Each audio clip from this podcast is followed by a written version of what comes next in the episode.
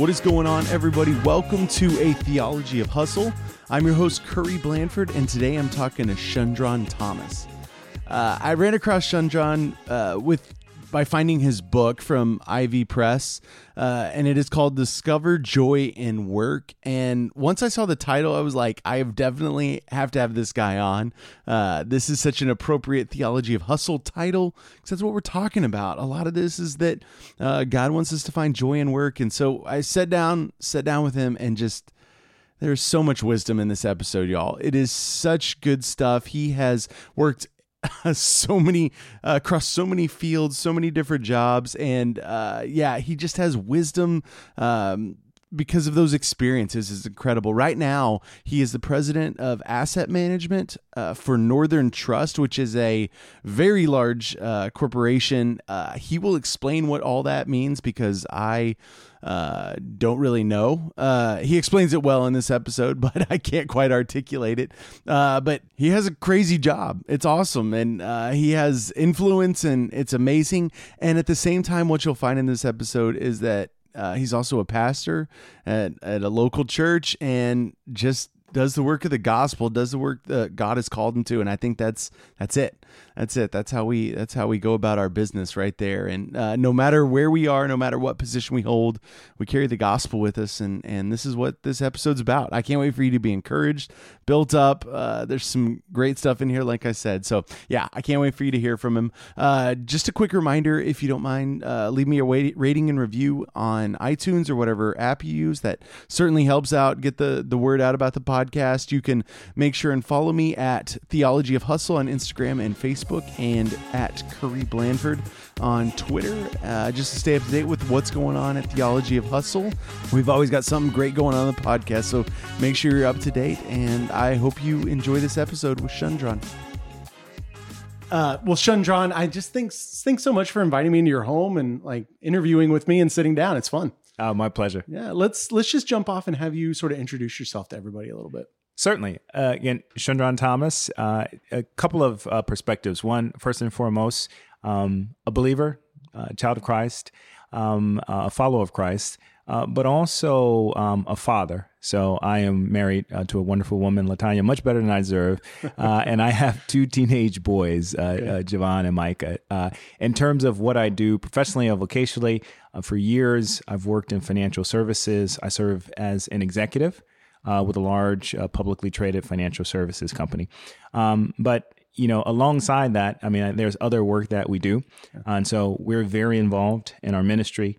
Uh, I serve in that context as an associate pastor, uh, very involved in particular, like in the teaching uh, ministries and uh, the stewardship ministry, and, and and and actually leading our men's fellowship. So oh, I really okay. enjoy those things. Nice. Uh, and then, as you know, uh, I, am an author, and so um, whether it's in the context of work, I do a lot of writing. But um, the the book that I've recently released, literally just earlier this month, is my fourth book, and I spent a fair amount of time away from you know formally preaching also speaking uh, in a lot of contexts. Okay. So yeah. uh, that's how I keep my uh, self occupied over time. Um, one of those people that I've never met a, a, new or interesting idea that I do not like. Um, I love to read, to write, and to run. I love it. I love it. Yeah, you certainly have a, uh, a full schedule, which yeah. is yeah keeps you out of trouble. I'm sure. Absolutely. Yeah, definitely, definitely. Uh, well, I saw the book, Discover Joy in Your Work, and like I just I was like I have to have you on. I mean, it's like you know that's such a big part of what we're talking about right. uh, in this podcast. So, right. uh, let's go ahead and just jump into the sure. book. Is that okay with you? Yeah. Absolutely. Um, why did you feel like writing this book now and all that? Yeah. So, um, it, for the first thing that's interesting is when people hear the title "Discover Joy in Work." I mean, it it evokes a certain kind of response. Because yeah, yeah. uh, one of the things that I would say, and I and I talk about this, uh, I believe in the preface of the book, when people think about the terms work and joy, you know, at a first and a second glance, for many people, those are strange bedfellows. Yeah. Be- I think people can think of their work in the context of it being important potentially. Yeah. Um, I think that um, people can think of uh, their work in the context of it being hard. uh, but I, I don't think that people think of their work in the context of it being something that can bring real happiness or fulfillment or joy, or to the extent they do, they think of that being the exception and not the norm. Right. I think what's moreover, I would say the the impetus for writing the book comes from from two things that intersect for me in my personal life. First of all, transparently, my own experience, because I think any of us involved in work, uh, you go through your proverbial highs and lows. So, what I always tell people that whenever I'm sharing, whether it be a, through a book or otherwise, I'm not sharing some perspective at somebody who has arrived at this place where now I'm looking back and I and, and I have all the perfect answers for life. Yeah more so someone that's on a spiritual journey like so many others, but I think God gives us all a unique perspective. And I had that in my own experience, and I come to how I have been able to find for myself how to discover and to continue to discover to find fulfillment or joy in my work. Yeah. The second part is really important, and I think it's it's a unique experience in that over a long period of time, I've been in roles, whether it be as an entrepreneur or as an executive for a long period of time, where I'm responsible for managing businesses with large groups of people. Sure. Um, today, our, our business, you know, has you know over 800 people spread around the globe yeah. um, that I'm ultimately responsible for leading and supporting. And what was striking for me to find is as I spent a lot of time coaching and engaging with people, how many people are actually either A, minimally disengaged from their work, yeah. but even in a more concerning way, really discouraged by their feelings or their perspective of their experience in the workplace. And so that really got my my my my heart to believing there's really something here that we can speak into, and and I, I believe that God has given me some perspective uh, to share and encourage others. Yeah, yeah. It was I I found the book uh, really heartening for uh, even my you know I do a lot of work in this work world, I guess, uh, but just like I don't know, uplifting, I think. Right. You know, it was like, yeah, there can be joy. I was I was playing golf actually this week and I got paired up with a with a guy who's a retiree. Okay. And he was talking you were talking about work and stuff and he was like, "Yeah, now work is a curse word at my house, right?" And I was like, "Man, like this guy spent his entire Tired. life Yeah. like cursing the thing that he spent most of his time doing, doing, you know?" And it just brought me back to your book and just right. yeah it was uh yeah it was it was a moment where i was like man we're missing it you right. know so how do you go about you know talking to people about finding finding joy in their work. Right. Well, well first of all you, you know you, we start with a foundation. So so what i say is there are three words uh, and i'm i'm it's my wiring. I'm very intentional about words but there are three words that really the whole concept of the book is built around and this is how i engage people on it. What are those words? Work joy and transform hmm. right? So when we think about work, what is work? Work is something that um, demands physical, mental energy and effort, right? Yeah. So we think about that. And, and and that effort is put forth to deliver, right, some sort of tangible outcome, mm-hmm. right? And so the first thing I say is work is intended to actually not only be productive, right? But we're actually designed to flourish in our workplace, right? And work in and of itself is inherently good. So that's the first sort of I said truth that you establish about yeah. work. The second thing is joy. What is joy? Joy is something that brings us great pleasure or delight, right? Yeah. Um, and we all want to have joys that we experience in life. And so the second important truth, and I encourage people in this area, is that whatever your experience has been or you believe it to be, the second thing to know is that work actually is intended to be joyful, mm. right? The third word we talked about is transform. And so, what do we think? We think transform, we think change from one state or thing to another, right? Yeah. The proverbial go from the caterpillar to the butterfly, sure, right? Yeah. But when you think about changing or transforming in this context, it is the change of a state of mind, mm. right?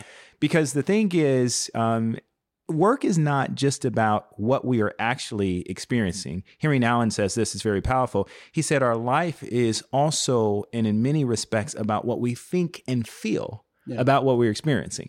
And so, understanding that powder, the power of the human spirit, uh, spirit is I can literally change my experience by changing my mindset. Yeah. And so, that's how we really begin to enter into this discussion about discovering joy in work. Yeah. No, that's good. That's really good stuff because it is. Uh, yeah, I'm going to tell a story just to set sure. some context to this. So I think I've told this on the podcast before, but I uh, I worked at Starbucks for ten years. I was bivocational as a pastor, and I always sort of like felt like Starbucks at a certain point was sort of beneath me. Right? I had like a I had master's degrees. I was sort of uh, and so I became very bitter about my work all the time. Right? And I I remember one time I was specifically really mad at God. Right? Like uh, very frustrated. And I walked into my house and he he just spoke to me and he said, if following me meant doing this for the rest of your life, would you do it? Do it. And it just like shook me to my core because I had like completely gotten the wrong mindset around Starbucks, right? And then after that, like going into work, it's like seeing it seeing it differently, right? Is Right. something God's called you to changes like everything. Yeah, Right. In a lot of ways. Yeah. Now, it's interesting that you say that because uh, it's similar for me. Like, you know, if I think about the arc of experiences over time, so I said, look, for me, I've known work in many different forms. I mean, it starts at the age of 11 or 12. You know, um, I, I borrow the lawnmower and I tell my dad I want to go out and earn some money, right? Um, we didn't come from um, a- a really background where we had a lot of material things, right? Um, but I was raised in a, in, a, in a family environment where I had strong, loving parents who were very strong in their faith. Um, but it's cutting grass, right? Uh, Yeah. Mowing lawns. It's it's shoveling snow. But as I went into the workplace, it's interesting. You know, before you um, progress to certain things, you talk about you know having your education, all those different things. I can remember telling myself this story, like you know, when I get to this point or when I make this amount, I'm, I'm going to be happy, right? Right. But then what happens? We we get there. Yeah. And we're not happy. Right. We're, we're we're we're dissatisfied. And I remember going through um a, a, what I would call a dry season. Yeah. And the reality is, if you were looking from the outside, you know, I had all the the trappings and the appearances of what we would call success. Yeah. But I wasn't I wasn't happy. Right. Um, but as as I looked at that time and uh, God began to speak to me, similarly how He spoke with you, what I realized the things that I really, in a sense, weren't unhappy were unhappy with, they were things of my own doing. It's how I was choosing to prioritize or not prioritize things. Yeah. And you know, when you you get out of sorts about what the real purpose is of the work that you do, and ultimately that whatever work we're, we we we seek to do is supposed to glorify God. Mm. When when you become, if you're not careful, judgmental Yeah. of people you work with in the workplace, and you're really not seeing them fully as who they are, created in the image and likeness of God, it's easy in a sense to lose the plot Yeah. right? Um, and so, and that way, I realized for myself that I had to step back and and reprocess some things. And it, it's amazing to me when I look back and see how literally there was nothing about the set of experiences or circumstances that I was in that materially changed. Right. Yeah. Um, my work got no less challenging. There was no less office politics or any of those things. But how I began to see and experience my work in that season, and so that was really meaningful for me. So, so I can really appreciate you sharing. Yeah, no, I yeah, and I think that's one of the great takeaways from this book. And the great, I mean, uh, yeah, I was gonna say it may need to be, it may be a reminder more than anything, but I don't think it is. That like the the the the mind and how we approach our work changes how we engage in our work totally. Yeah. but it but it has to be tangible. Like what what Yeah. we do during the book. Like so, if you look at it, it's it's broken up in three segments. Um, the first segment talks about the workplace. Second segment, work ethic. Last segment, work life. And so when I go back to that third word, transform. Yeah. What I suggest is we have to transform our mindset in three ways. How we view our workplace. By workplace, I'm referring to the environment in which we work and the community of people we work with. Yeah. So we have to change our our, our, view of that. And, and and if I just started there, there there there are four things I, I have to help myself remember. Yeah, yeah, yeah. And so the the the, the four chapters, uh, uh, we we call them the four A's. It's it's about attitude. Yeah. Right. It's about approach, it's about aptitude, and then finally achievement. And so this is not just one of these things where it's a book of exhortation. This is about real tangible things. Yeah. First, in terms of dealing with how do we address our attitude? Um, a big part of addressing your attitude is self awareness. And one of the things I found for myself, I'm always working on my own level of self awareness. As you know, uh, the, the scripture reminds us we see in a glass or a mirror dimly, right? right. um, and so, uh, the more that you're able to develop self awareness, the better um, experience that you can have in working with people. And that's part of actually being able to see your workplace in the right way. Yeah. Um, that second thing, approach. You know, you I, I'm sure you've experienced this in all kind of work settings. You know how you can have the right idea, but totally the wrong approach. Yeah. And so there are things in terms of learning how to approach our work, whether it be how we prioritize things, whether it be how we partner with people. Like we talk about that, Yeah. you know, intangible uh, takeaways uh, that, of things that you can do in that regard. Um, when you talk about this thing of aptitude, you know, sometimes to be quite frank, and, and where I have to coach, particularly a lot of times, not just young professionals, but older professionals, if you stop investing in your growth, intellectually, emotionally, experience, uh, spiritually, you will not enjoy your experience because we are actually designed to grow. And so a lot of people they're, they they aren't investing in their aptitude, but then they're unhappy. Right. And so talking about tangible ways that we do that. Last thing I would say is then achievement. You could you can appreciate this. Sometimes there's a lot of activity but no progress. Yeah. That's actually not real work. Right. And so you should be frustrated if you're busy but not productive. Right. So thinking about how do I make sure that I'm actually intentional, I'm productive in the workplace because that's going to give me the sense of fulfillment that I'm seeking. Yeah. Well, because I think a lot of people maybe feel uh, I don't know trapped or something in a Yes. job, right? And Yes. like that I can't uh, I can't be happy because of my boss or because of my situation or you know Right. whatever it is, right? And I think what you're challenging is that it it's more of a it's more of an internal thing than it is like an external. There's no Right. external things that are going to change and just make it all better, right? Right. Yeah, and part of it now, and uh, there's pragmatism that we we we have and we talk about in the book. Let, let me be clear about this. I have no Pollyanna view of the world. There are people right now, as you and I are talking, that are in uh, situations um, that are truly challenged. Sure. Um, they may be experiencing sexism in the workplace, or, or racism, or some um, extreme form of uh, discrimination. Um, there are times when you can truly be working for a manager or a supervisor, and just given, unfortunately, where they may be personally, uh, it's a toxic environment. Right. Or sometimes you have a very um, toxic team culture. It could be the entire firm or company. Um, more often than not, it's a particular group. Now, here's the reality. If you are truly in one of those situations, the only reasonable piece of advice that we can give you is to seek help and to leave. Yeah. So this is not to say pretend that that doesn't exist. What it is to say though, the vast majority of situations that's not what's defining those situations. So in the situations where that is not defining the situation, just stepping back to say we really can affect those things, right? Um, it's interesting in most jobs. I- I'll, I'll mention this one observation: people underappreciate how much latitude you have to kind of affect Yeah. the job that you're in, and in ways small, sometimes large, shape what that experience will be. And so it's just getting people to think about those type of things as they think about how they add value and, and then find meaning in the workplace. Yeah, it's good. It's it's really good stuff. Um, one thing that I was struck by over and over in your book is talking about how much mentorship you have done for young professionals. Can you talk a little bit just about like mentorship in the workplace and Yeah. So for me, it's like it's it's truly the the uh, the the vicious loop, but in a good way. So I don't think anybody uh, in work or in life accomplishes anything of true significance by themselves. And uh, I have just been the product of wonderful mentorship and teaching and counsel my entire life. It starts with my parents, who are also my senior pastors, right?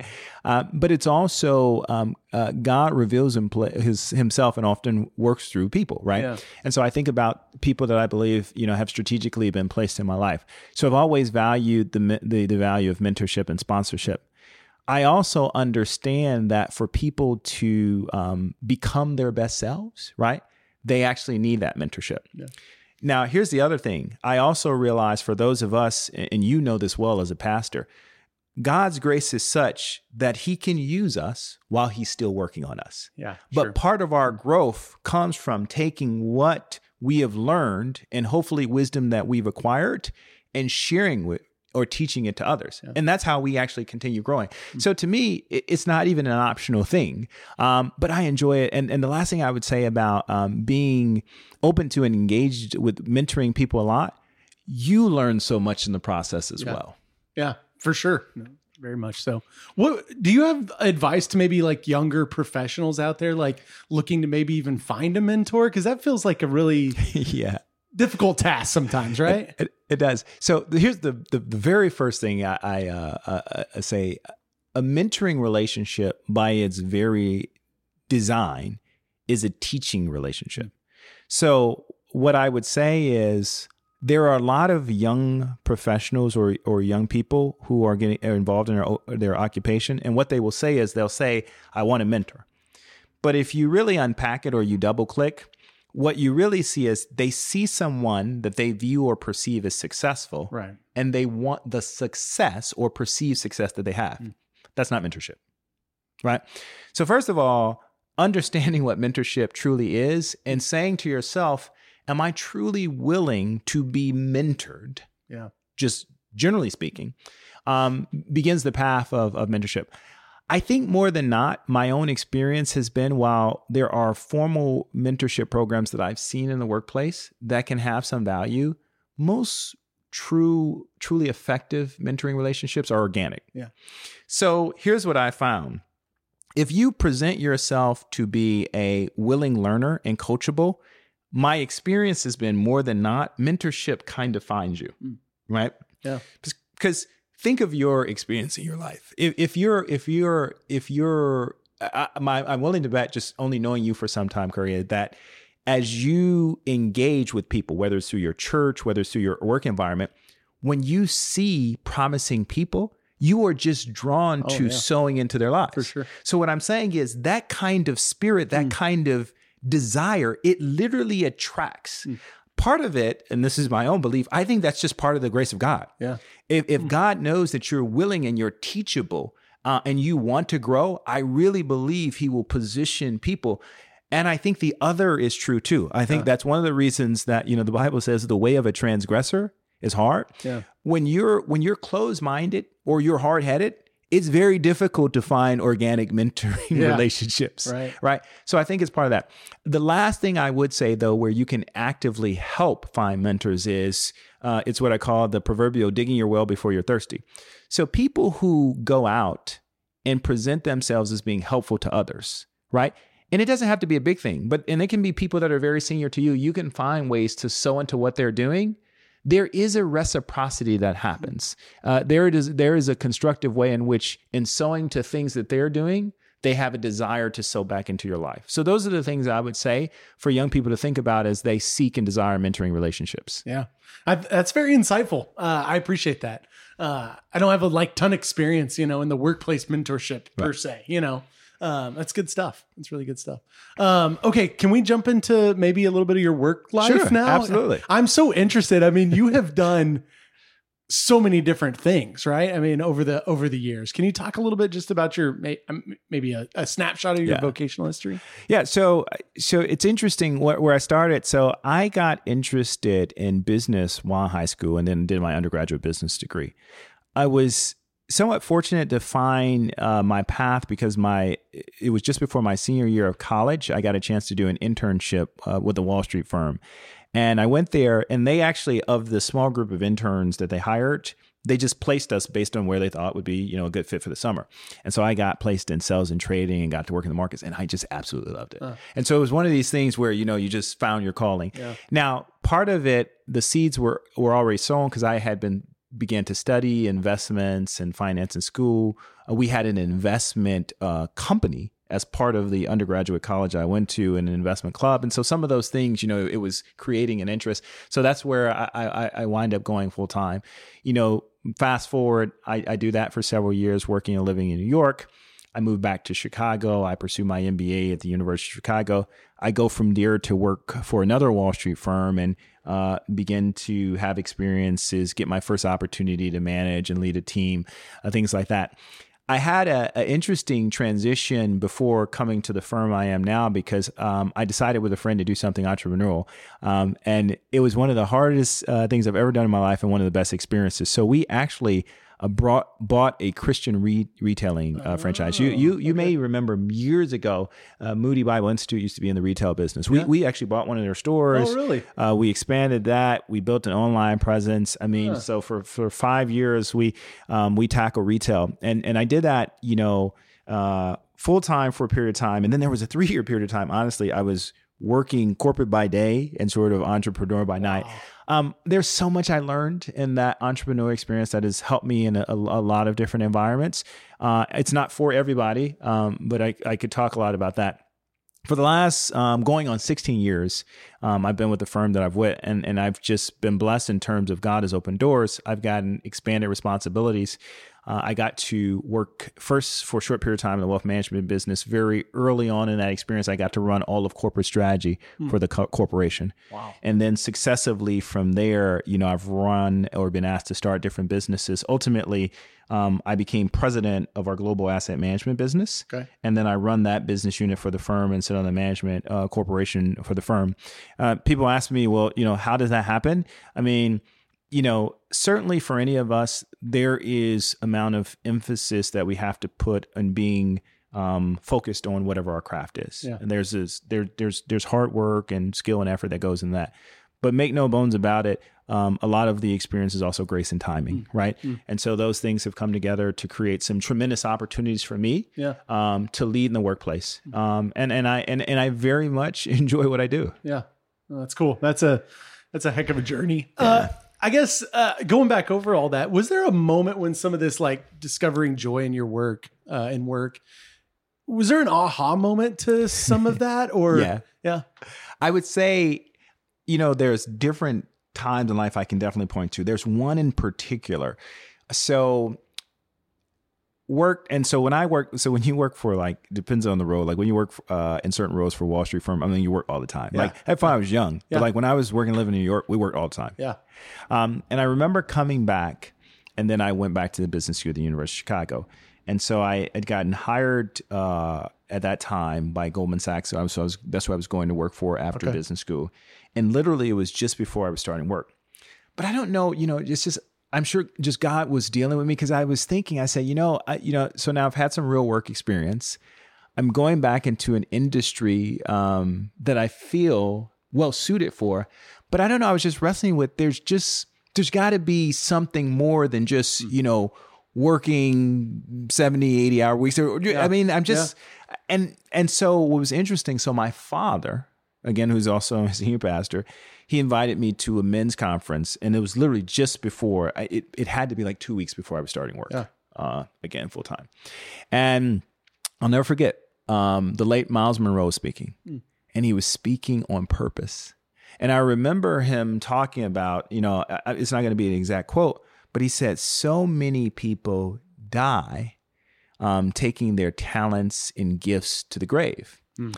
And he was talking more than just about you sort of just having a, a job, but he was, so- he was talking about purpose and really your life's work. I didn't have it all figured out then, but I remember those seeds being sown yeah, at that time. And so it always gave me this attitude that in doing my work, there was there had to be something more transcendent about it. So that in particular was a time, and if you want to call it one of those aha moments, I think it was it was at the right time and season where God was planning something that, quite frankly, would take time to fully take root and flourish. Yeah. Um, but it was an important time for me.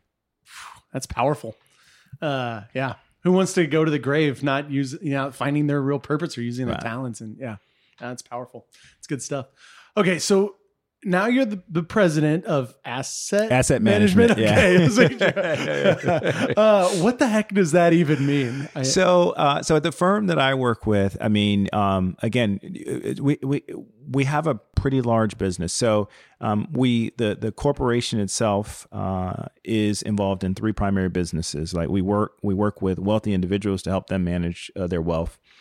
We work with large institutions to uh, what we call custody or safekeep their assets and do other things around those assets, like we call you know reporting and what we call broadly asset servicing.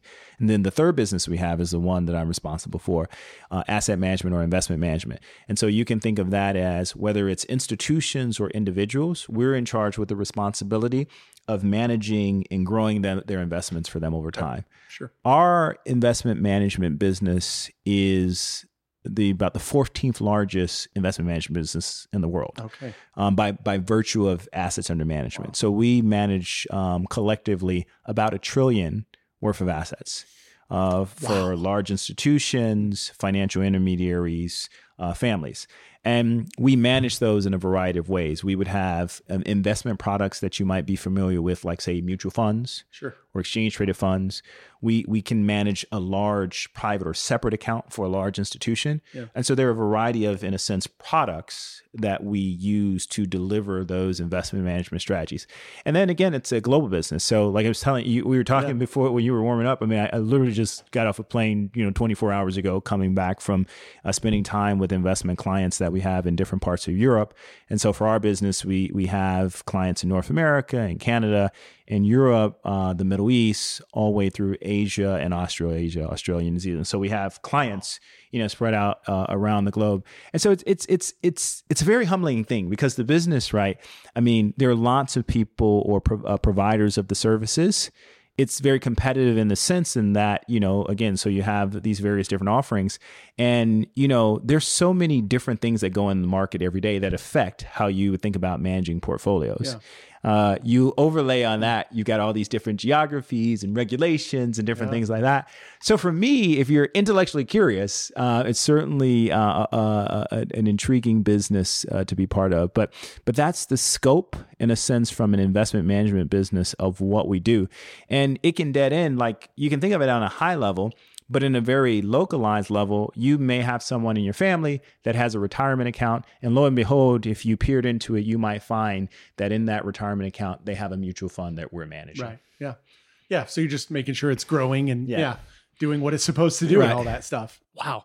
So as as president, do, do, are your responsibilities most mostly interpersonal, like with with outside clients, or the or is it more uh, managing Yeah. uh, employees or Yeah. So it varies from day to day, but I would say they fall into a couple of major categories.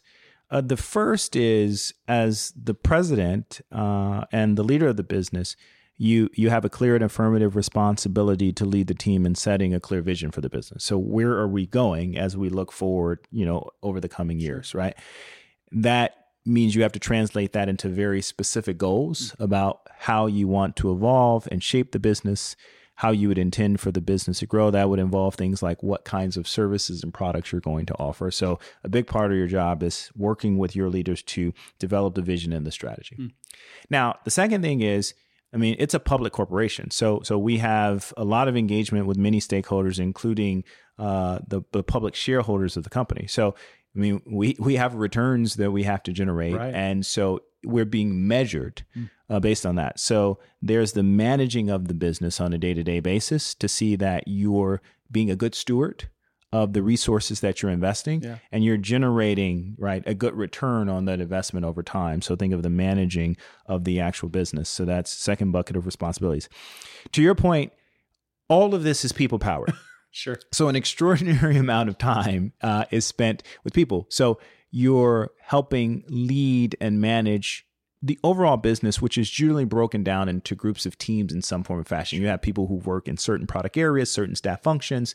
And so part of it is helping ensure that there's excellence across all those functions, helping ensure that those individuals work well together. Yeah. I, I like to say, and myself included in this, we bring the best and the worst of who we are to work every single day. Definitely. Yeah, you're right. You're totally right. And um, uh, if you want to know uh, uh, uh, what what more than not when things get in the way of work, people get in the way of work, Yeah, yeah. right? So helping people navigate that. Yeah. But but you know, here's the great part of the people part of it.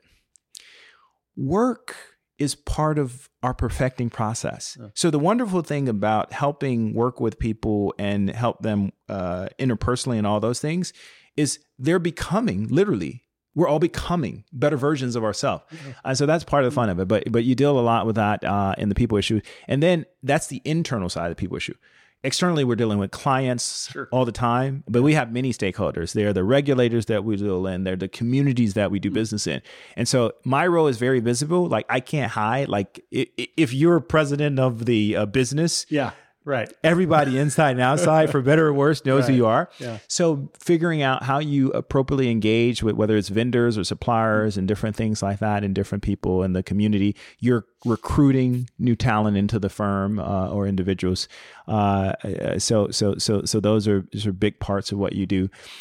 And then the last thing I, I would say, now there and there are a whole bunch of other little things, but there is the intentional development of the culture, like what you really want the norms of behaviors to be. And a lot of that then comes back to also what's the kind of ethics and morals we display.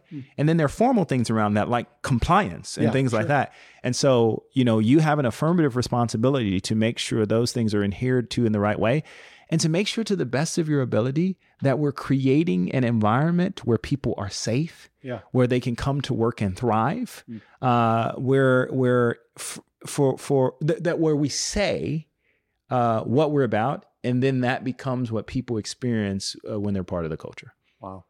Yeah, that sounds like uh, a lot, but I, you've thought through this in incredible ways, right? I mean, is that is that how you see sort of the kingdom intersecting with what you do? Is is right there? Uh, yeah, you know, um, you know, for me, for sure, right? And so, it, you know, there's the, the one passage of scripture that talks about, you know, people will come and they'll say, you know, sort of, lo, the kingdom is here, uh, or Yeah. it's there, Yeah. But where's the kingdom of God? It's within us, and that's God's reign and rule being manifested in our hearts and through our lives. And so, if in fact you are transformed as a believer into the kingdom, right? Yeah. Well, you're an ambassador for the kingdom. And that means everywhere you go, the kingdom goes. Every everywhere you are, you know, the king lives because the king lives in you. And so for me, it's it's truly uncomplicated, mm. right? It starts with anything that I have personally. Like you were you were gracious enough to come to my home to do this interview. You know, I'm a steward of this. Yeah. It's not mine Right. it belongs to God. Right? So I'm not confused when I go in the workplace. Now, I'm not saying everybody in the workplace has the same conviction, but when I show up at work, I'm not confused. Right. Right? Hmm. I fundamentally know and I am not confused in any way that the earth is the Lord's, everything in it, and all them that dwell therein. And so, how can I not have that mindset when I go to work that I need to steward these assets uh, and I need to engage with the people as if, because in fact it does, it all belongs to God. Amen. I think we could shut down the podcast. I think you just you just nailed it, man. That was uh that was so good. And that's where I see your work too, your book so intersecting with what the podcast is about because it is if if we're going to be working for the kingdom, God wants us to find joy in that Yes. work that we're doing. And if we're not, then something's off kilter, Right. right? Yeah. There you go. It's done. It's good. no, but uh, the, the- along those lines, what I think is, you know, joy is a big part of it. But you know, this is another thing, and that's this is what I, I love about what your podcast focuses on, because it has to be that very real and practical intersection. Because when we think of Christ and the kingdom, certain things should immediately come to mind. So, for instance, when I think about my work and I think about representing Christ and His kingdom, one of the first things I think is I need to do my work with excellence. yeah, right. Like, why would Christ do anything less? Right. So for me, if I don't deliver excellent work, how can I be faithfully representing the king? Yeah. Amen. Right. Yeah. Um, so for me, like I, I can't halfway do my work. Right. Right. I, I, I- I can't phone it in. Like we, we uh, a good uh, mentor of mine used to, to say this and it always stuck with me. He said, people, you know, often worry about when people quit and leave. He said, a bigger concern is when people quit and stay Yeah. Right and so understanding that if you and that's why when i talk about that second section of the book work ethic Yeah. that's a big one for me because work ethic is about this belief right that work right has the ability to build character Yeah. work in and of itself is virtuous right and so there's an argument to be done beyond what we get paid or remuneration right Yeah. to actually do the work for the work's sake it's what I love. I mean, I love the creation narrative, right? I mean, th- I always tell people, I think about like God does stuff on purpose. Yeah. And so I don't think the, the, the Bible is organized the way it is by accident. And I say, think about it. When we are introduced to our creator, we find a God not at rest, but we find a God not at work. Yeah. And the interesting thing about it, and again, um, people may say I'm taking some creative license, but I say read it for yourself. I think if I this statement is true, how could you describe God's attitude towards His work without describing it as being joyful? Hmm. I mean, He pauses at different points and He says, "This is good. This is good." And when He gets to His best workmanship, it's like, "This is very good." Yeah. And I say, at its best, Yeah. that's how work should be. Wow. I'd never thought about that. Like he literally stops at the end of each day. It's man, like this is really rocking and rolling, right? Like Right. this is good. Good. But when I ask people that this question, Curry, it, rela- it, it it resonates with them. We all have those moments. Yeah. Like when you do really good work, nobody has to tell you. For sure. Like you know how sometimes, right? Listen, uh, uh, and again, I hope I'm not speaking out of school. Like I can say this one one preacher to another, right? Look, we have to teach and preach a lot. yeah, You know, some of the deliveries are better than others. Very much right? so, yeah. Now, but you know, like nobody has to tell you. You know when you've delivered. Oh, for a sure. really. I mean, sure. and and and in a sense, and it's not a prideful thing. yeah, It's actually you feel the power and the presence of God manifested in your work, Yeah. and nobody has to affirm you or pat you on the back because the work itself speaks. Yeah. The work is speaking. You say, then you're like, now this was good. yeah, yeah. No, I I totally yes. So so right. Yeah. There's this. It just brought to mind. But there, there's this picture of me preaching, and for some reason, in the community center we were at, we, like we rent a community center, the lights hit me in such a way that my body is like literal light, like an angel. I mean, you know what I mean? Like, and I'm up there preaching, and somebody took this picture, and it's like the Shekinah or whatever. You know what I mean? But I always think about Yeah. that in those moments when I am like really getting after it. it That's what it feels like. It Yes. feels like God just has taken over and Right. like it feels like you could almost say anything and it just like be Right. powerful. You know, it's a it's a it's an amazing experience. Right. Yeah. But good work. Yeah, Yeah, yeah. yeah. You do good. Yeah. I love it. I, I feel like I got a little of that preacher just then Oh, coming sorry, out. And no, don't be sorry. Don't be sorry at all. That's that's I love it. I love it. It's good stuff. Um, yeah, I think that's yeah, it's important. Uh good. Um, I want to put you on the spot if Okay. if and you don't, you know, but how I mean, you work in financial services, Right. right? How do we as Christians sort of maybe approach some of these financial questions? Because I feel like the scripture is Yes. hard on uh, wealth, you know, in some ways. And so, Right. yeah, how do, how do you talk to people about that sort of stuff? Yeah. So uh, the Bible, which is good, is you know the Bible speaks wisdom into every area of our life, right? Yeah. Um, and if you if you think about uh, the things that the Bible speaks concerning wealth, and there are very many, but if I were to oversimplify it, I would say Scripture really focuses on our attitude towards wealth. Mm. It tells us things like not that wealth is inherently bad, but it's first of all, it says it is God who gives you the ability to get wealth. Right. That's a really important starting point. So think about like think about um, the secular narrative. How many people say I'm a self-made fill in the blank? Right. Well, already we're going down the wrong path, right? Yeah, because yeah. because if that is the starting point, it is if that is the foundation of my belief, Yeah. then I'm not going to use the wealth in which the God because I believe I, I believe I'm self-made. Yeah. Right. Right. Um, so that's one thing. Um, it says the love of money Sure. Yeah. is the root of all evil, right? Um, so what it says is I have to have an appropriate relationship with. I have to love God, um, but I can't love the material things, right? Right. Um, in a sense, what I like to say to people is the wealth that God designed in all material forms, we're supposed to actually have stewardship or lord over it. It's not supposed to lord over us. Yeah. Um, but again, I mean, I think there's so many things that have become accepted as part of the normal narrative that we accepted as true. I mean, think about that. It's a very difficult thing, but that is so common in our society. And then people are miserable, right? It's like, it's interesting. Like, if you think about this is one example, and I, I probably should not picking on any- anyone. It's just true, right? Like, you ever think about like how excited people are when they quote unquote purchase a home? Yeah. Right. And then you like talk to the same people two years later, and like, like they're miserable because of the Right. mortgage, right? Yeah, yeah. And it's and in a sense, the Bible talks about that, Yeah. Mm. right? It, it talks about being under, in a sense, the bondage of that. Mm. And so I, I think um, part of it is I tell people we really need to truly study and apply what Scripture says about wealth. Um, I think that, and we have to eat the whole roll because sometimes, like we're like overly. Um, spiritual about things where God gives really practical insight. Mm. I mean, there's a reason where we have the parable of the talents, right? right. God was clearly looking for a return. Right. It was a, it was it was his reasonable expectation. Yeah. So we couldn't sit on the talent in any form or fashion. I mean, I don't think those are things that are there by accident. Um, so I think it's really important to to to critically search Scripture to look for guidance from God. If we don't, right? I go back to the very powerful Scripture. Look, two masters, Yeah.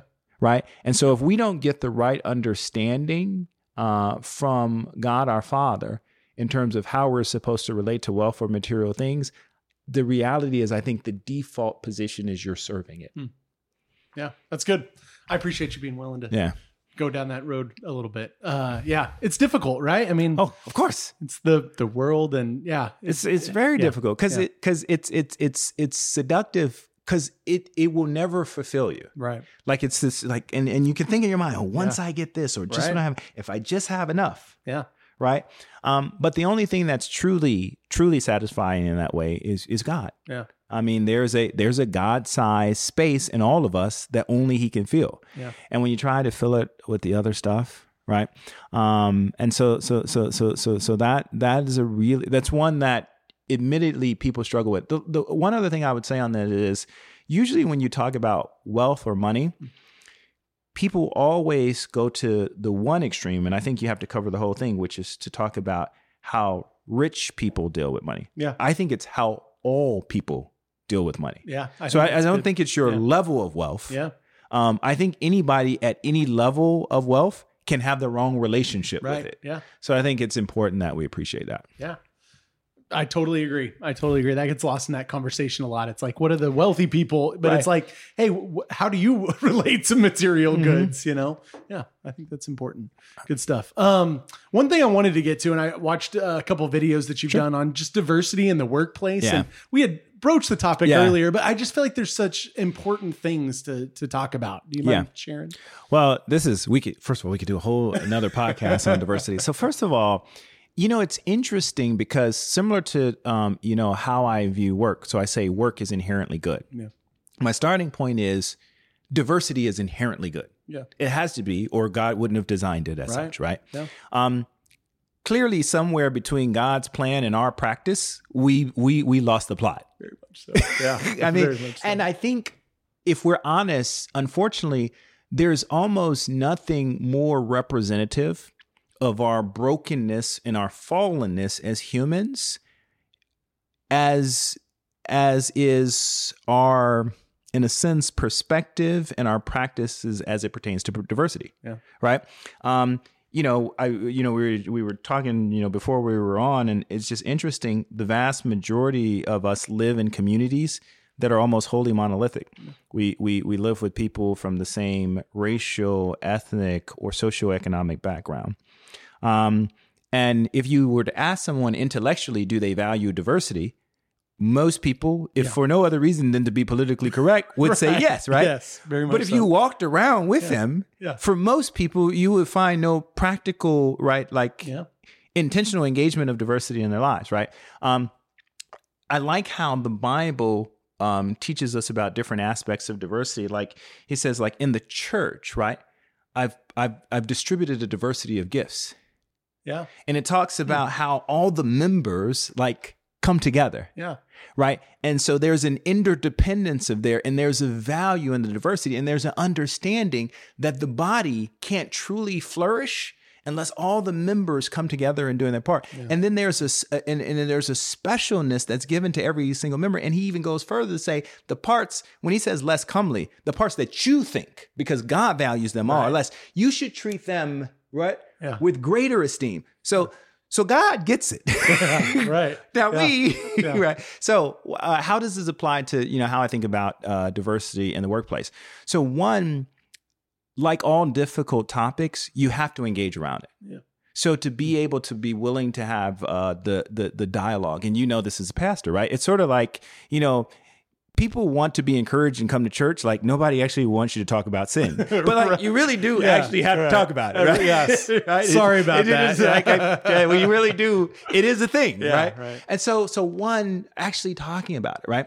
Um, the other thing is to get people to appreciate it, not simply by talking about it, but by experiencing it. Like one of the things I say is, I'm so glad for the workplace as it pertains to diversity.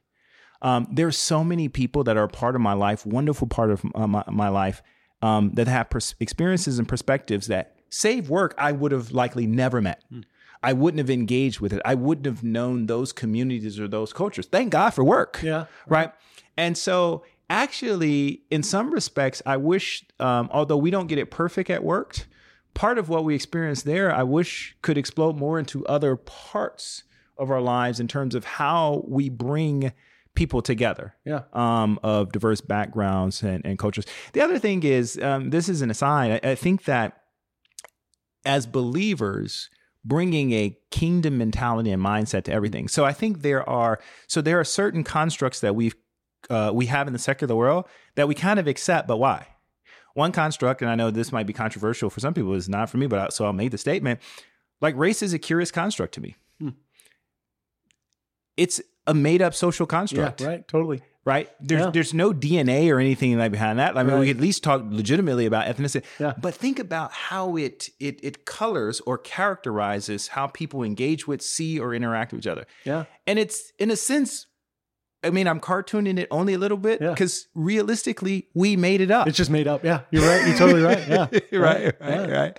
Um, and there's a narrative now that we are all unconsciously taught in our heads about race, Hmm. something that we made up. Right. Um, and so again, I think that believers, we have a tremendous opportunity because we know the truth Yeah.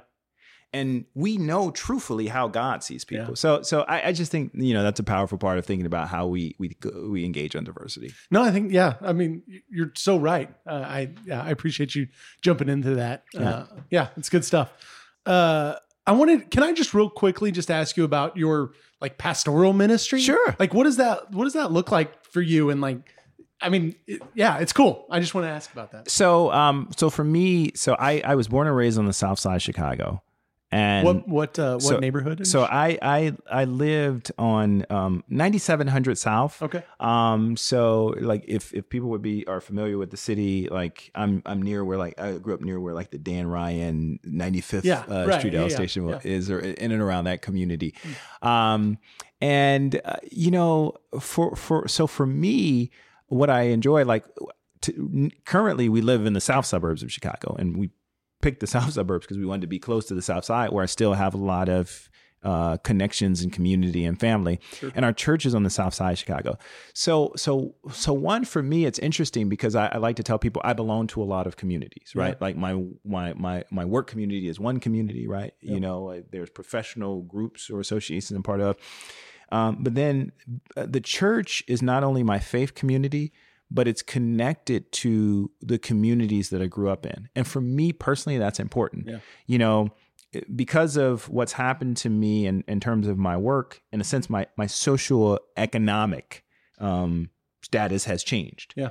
Um, but for me, it's important to be connected to those communities that I not only came from, but I'm still a part of. Yeah. And so it allows us to do that. We have more of what I would describe as a smaller to medium sized, really smaller church. Yeah. And I actually enjoy that. Yeah. Because it really is an extended family. What I like to say to people like, and this is not a disparaging comment to any kind of church. I think every church has its calling. Yeah. But like I say, look, if I don't show up to church, everybody knows, right? I mean, because Right, like yeah. I mean, it's just You're everybody missed. knows everybody. Yeah. You, you are literally Yeah. missed, right? for sure. And and so I I really love that. Um, there is an, an engagement. There's an, a level of accountability. Um, for me, the parts of the ministry um, that I enjoy, like again, involve uh, in the in the preaching and teaching parts of the ministry. Um, but probably one of the things, uh, and, and in teaching, I, I probably love most Sunday school. Like Okay. um, in some respects, it's debatable. You know, I'm called, um, and I do the sermons or the homilies, but like what I like Sunday school is because you get the feedback and Yeah, the sure, interaction. right. Um, and I really love uh, men's ministry. Um, I just have a passion and a heart for men. And the way we come in, we have an open men's fellowship. So it's not just people at our church, it's people Okay. f- from anywhere can come and, and, and we have this open men's fellowship. But, you know, it's kind of the iron sharpening iron. Yeah. You know, we can really have those real conversations and help build each other up. Um, so, so those things. And then the other parts is just, we just do different things to sow into the community. At, at our church, uh, we have uh, a part of our ministry that focuses on helping people uh, with substance abuse and addiction. We, we have an AA program that's run through the church Okay. right? Um, we focus on financial stewardship and and, and helping people um, because again, you know, so many people, you know, are really struggling to make ends meet financially. Yeah. So different things like that, and it's just like you just you feel like you're you're in real ways having a meaningful impact on people's lives, but but just as importantly, you know that those people are having a meaningful impact on your life. Yeah. Because the last thing I would say about my local church, right? And the work that I have been, you know, called to vocationally, like you, you wind up with these titles and you manage all these assets, and, and people think that's in a sense really important. Yeah. And so they treat you a certain kind of way, right? If for nothing else for your title. I don't have that problem at church. Yeah. Like, I mean, like, Yeah. it's in some respects, half the people like, I- think they might think, hey, you have an important, but they don't Right, care, right? right. And I mean in a good way. Yeah, no, that's how it should be, And right? so it, it's wonderful, right? Yeah, yeah. You're just part of Yeah, the church family, right?